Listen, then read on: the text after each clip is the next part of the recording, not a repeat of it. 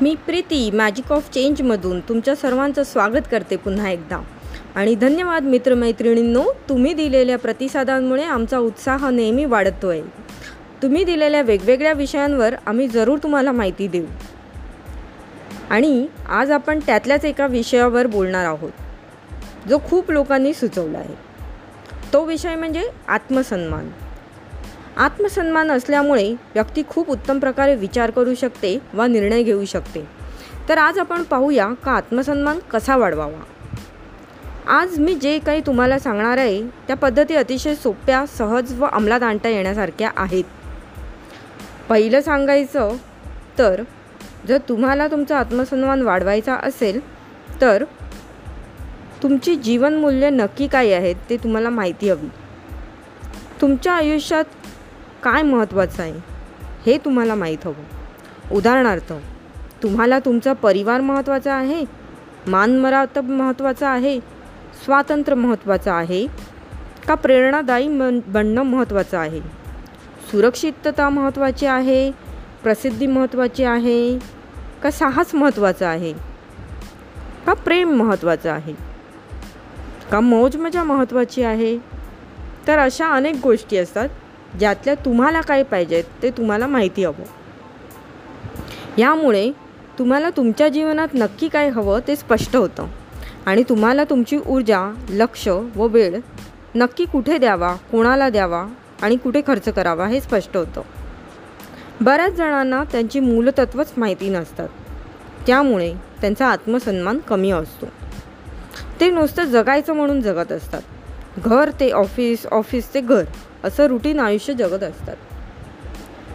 दुसरं म्हणजे स्वतःबद्दलचा अतिटीकात्मक स्वभाव टाळा.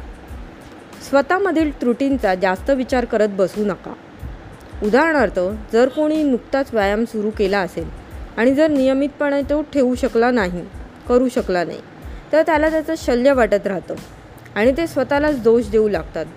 आम्ही आमच्या सक्सेस मोमेंटम प्रोग्राममध्ये यावर एक मॉडेल पण शिकवतो. बाय बाय गिल्ट असा. तर एखाद दुसरा दिवस जर तुम्ही काही करू शकला नाही तर त्याचं शल्य मनाला लावून घेऊ नका. Finally no one is perfect isn't it तिसरं म्हणजे काय? तर तुम्ही कोणावर तुमचा जास्त वेळ व्यतीत करता ते पहा. त्या व्यक्ती योग्य आहेत का? तुम्हाला त्यांच्याबरोबर राहून स्वतःमध्ये उत्साह सुधारणा सकारात्मकता जाणवते का? तुम्ही काही नवीन शिकता का त्यांच्याबरोबर? जे तुमच्या प्रगतीसाठी कारणीभूत होऊ शकते? तर हे सगळ्या गोष्टींवरती तुम्ही लक्ष द्या. अशी माणसं तुम्हाला योग्य मार्गदर्शन सल्ले सहकार्य देतात का ते पहा. का कोणी तुम्हाला नकारात्मक विचारसरणी दाखवत आहे तुम्हाला हिणून दाखवत आहे तुमचे पाय खेचत आहेत हे पहा. तुम्हाला जर कोणी निरुत्साही करत आहे का हेही पहा. ह्याने खूप फरक पडतो. अशा लोकांची संगत टाळा आणि योग्य व्यक्तींच्या सहवासात राहा. चौथं म्हणजे अपयशाचा स्वीकार तुम्ही यशाची एक पायरी म्हणून करा. तुम्ही एखादा बिझनेस करून पाहिला असेल आणि त्यात तुम्हाला अपयश आलं असेल तर त्याचा तुम्ही एका अभ्यासकाच्या दृष्टिकोनातून विचार करा.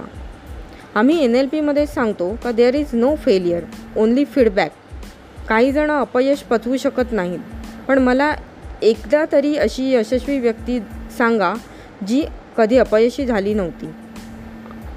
असे कोणी तुमच्या ऐकण्या बघण्यात असेल तर आम्हाला नक्की कळवा. अब्राहम लिंकनचेच उदाहरण घ्या. तो एकदा नव्हे तर तब्बल नऊ वेळा अपयशी अपयशी झालेला. अमेरिकन प्रेसिडेंट होण्याआधी. लोक त्यांच्यावर हसली पण असतील पण ते सगळे पचवून पुढे चालत राहणेच योग्य नाही का? आणि पाचवं शेवटचं म्हणजे कोणाला तरी जमेल तशी मदत करा. त्याने तुम्हाला समर्थ व सबल असल्यासारखं वाटतं. तुम्हाला कोणाच्या आयुष्यासाठी योगदान केल्याचा आनंद मिळतो. कोणाची तरी जबाबदारी घेतल्याचं समाधान मिळतं. आणि त्यामुळे तुमचा आत्मविस आत्मसन्मान पण वाढतो. तर हे झाले तुमचा आत्मसन्मान वाढवायचे कसा? ह्याबद्दलचे मुद्दे. तर आज मी इथेच थांबते आहे. पण तुम्ही याचा वापर तुमच्या आयुष्यात नक्की करा.